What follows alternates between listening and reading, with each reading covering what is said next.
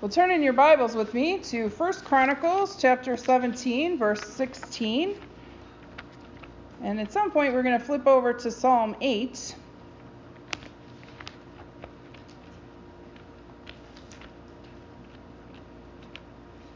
And I want to start in 1 Chronicles chapter 17, and we're going to start with verse 16.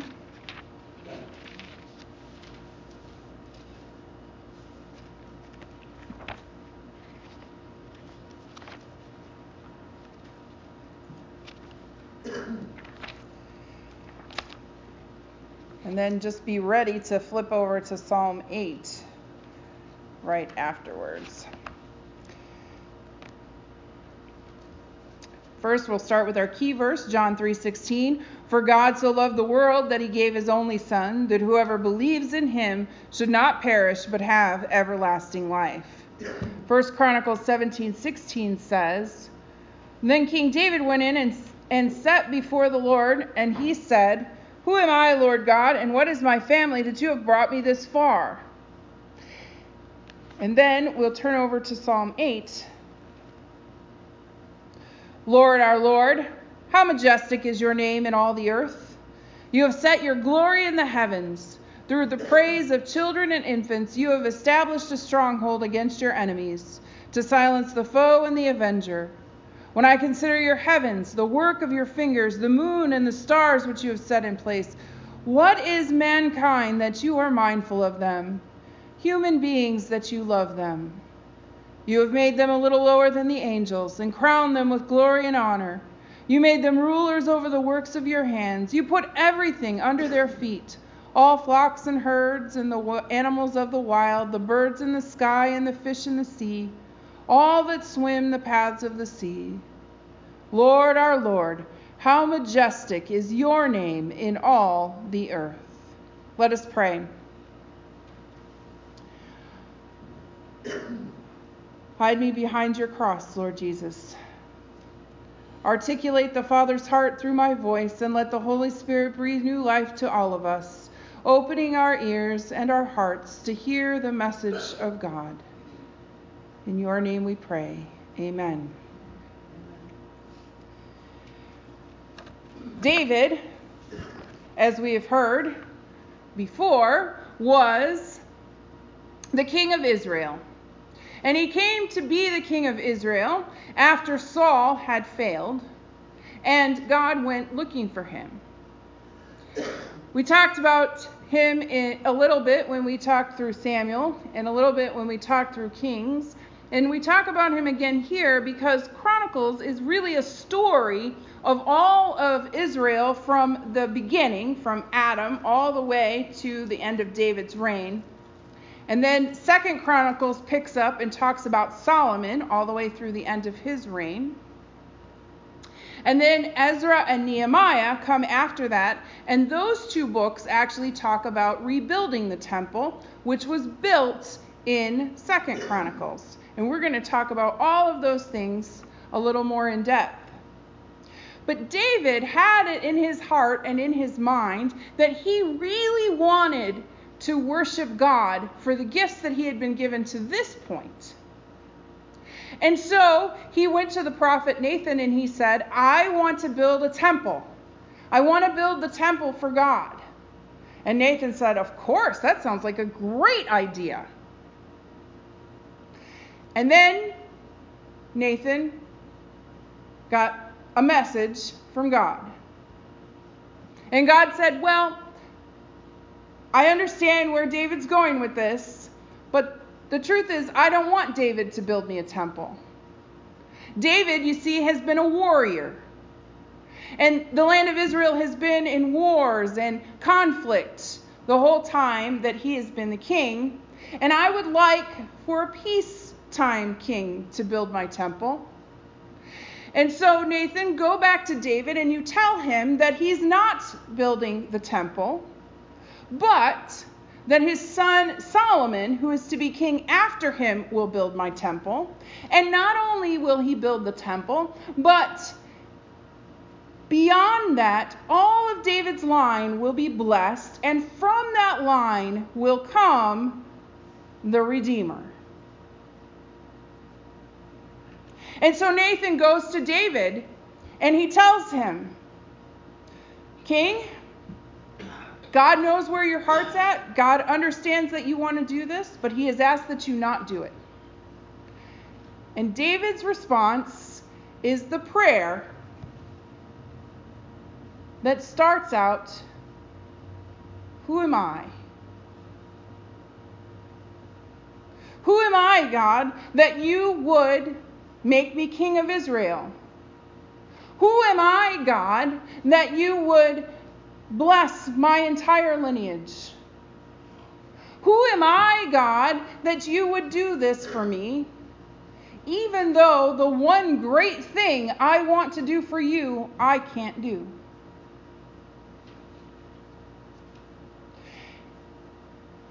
And it's the same question we can ask. David asked it in this prayer, and then he went on to kind of expand it a little bit in this psalm that he wrote. Psalm 8 is a psalm that he wrote, and you can see it in here where it says, What is mankind that you are mindful of them? That David recognizes that not only is he personally blessed, and the lineage that he is part of is blessed, and there is this Redeemer coming, but he recognizes that all of mankind has this grace that's been poured out for them. And he asks God in this message God, why do you care about us? What is it about mankind that you even pay attention to us? The first part of that psalm says, God, you are so magnificent. Even your name is majestic.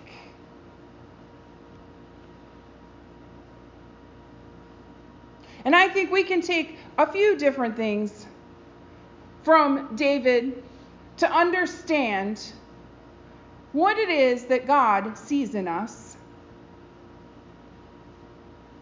Because you see, I don't think it actually is anything that we've done. In fact, I know it isn't anything that we've done that gives God the opportunity to give us grace.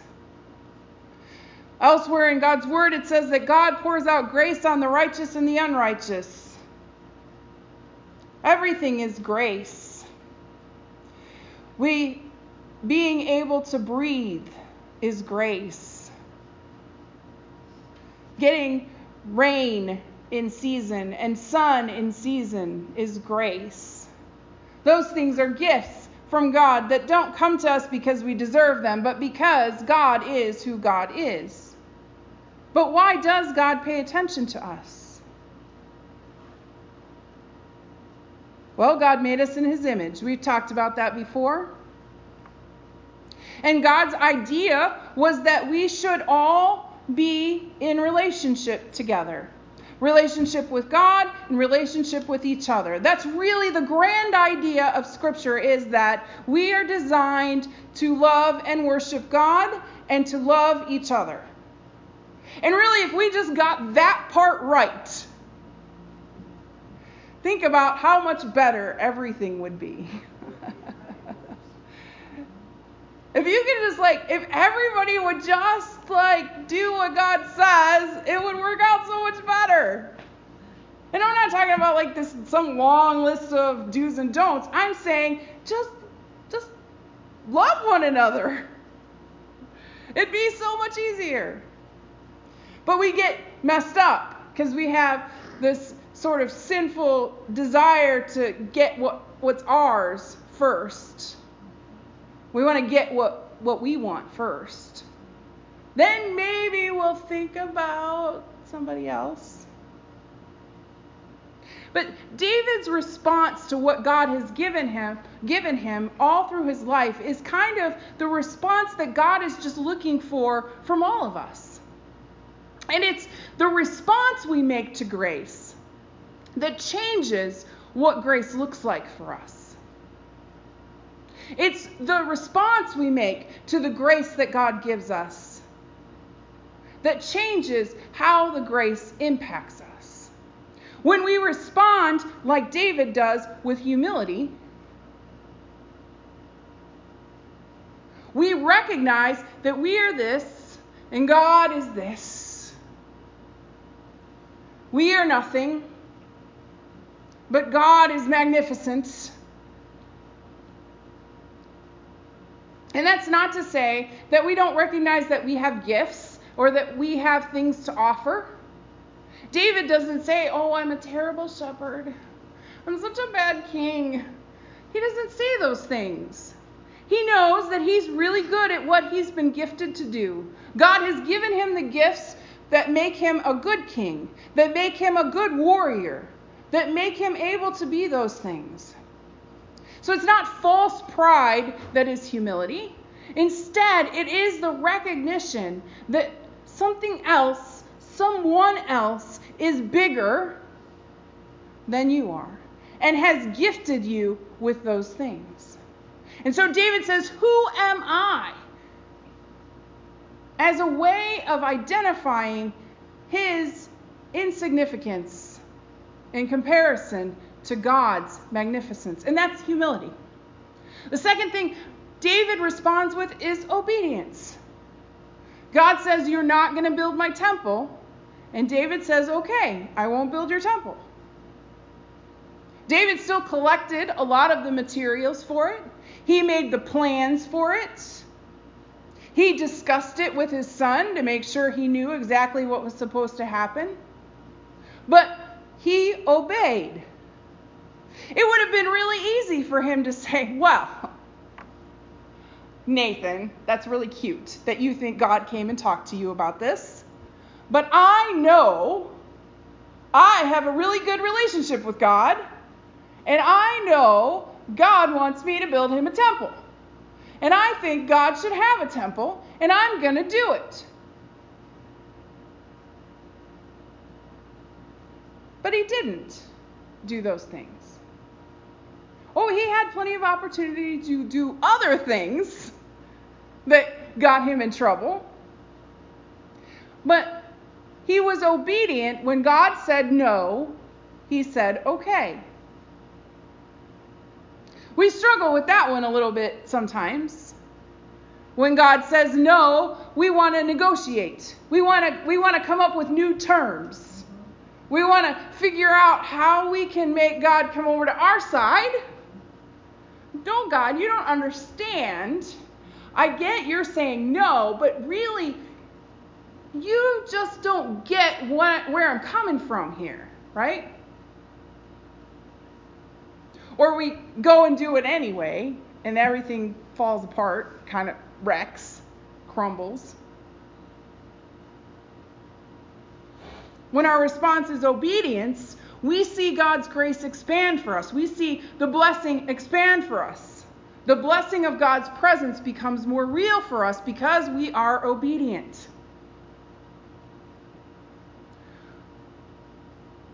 Humility, obedience, and worship. The last thing that David does is worship.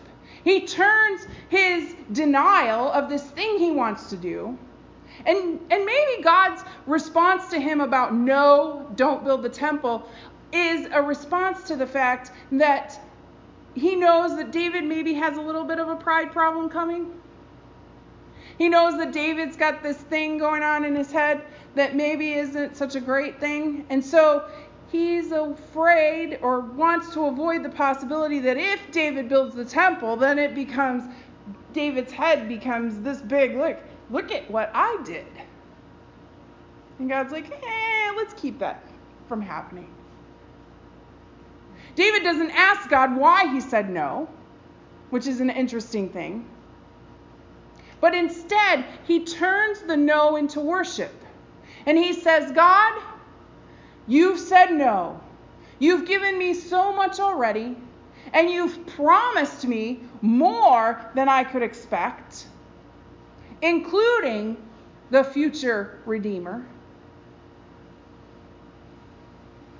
God, you are magnificent. Who am I? Who am I? This week, I had the privilege of welcoming a grandbaby. It was wonderful and beautiful and so precious. And all I can think is, what did I do? How did I get this? Who am I that you would give me this gift? And the reality is that it's not me. But it is a precious gift. And it's that grace, that beauty that turns us to God. And it's how we respond to that graceful moment that reminds us of God's magnificence, our insignificance, and the grace that makes it possible for us to have a connection. God's made a way for us. And He gave us David as an example of what it looks like when we respond to that way in the way that God intends. God has opened the door through Jesus.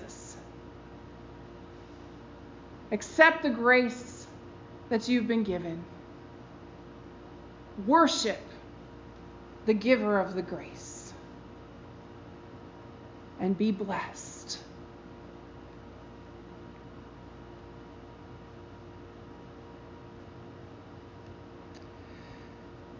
As we do every week in this series, I remind you of what it looks like to say that the love of God is found in every page of Scripture. What does it mean to say God loves? God loved us enough to create us, to form us from the dust. God loved us enough to let us fail, to let us choose our own way over God's, to let us chain ourselves to sin and defeat and heartbreak and sorrow and death. Oh, but God loved us enough to provide a rescue, a way back through wanderers, murderers, adulterers, defaulters, promise breakers, foreigners, strangers, and lovers. God loved us enough to show us mothers and judges and kings and prophets who loved and spoke for God and kept reminding us of the promise of redemption. And God loved us enough to show us how evil and wrong mess things up and how obedience to God fosters holiness and bestows blessing. God loved us enough to send us Jesus, the only begotten Son of God, to preach and live peace, grace, hope, joy, and love. God loved us enough to see Jesus rejected, to see him die, to see him buried. God loved us enough to raise Jesus from the dead and send the Holy Spirit to remind us of all we have in Him and empower us to live like Him. God loved us enough to want us to live like Jesus, an abundant life infused with all the fruit of the Spirit, redeemed, free, loved. God loved us enough to still let us choose our destiny. And God loved us enough to promise the hope of forever of resurrection from the dead and judgment. God loved us enough. God loves us enough. God will always love us enough. For God so loved the world, God loves you. God wants you to know it. God wants you to live in it. God wants you to be able to love others because you know you are loved. God's love is expressed to us every week, most tangibly, as we gather at this table. The Son who died and yet lives gave everything so we could know the depth of God's love. So come, drink the wine, eat the bread. Know you are loved. God loves you. Go, love the world with him.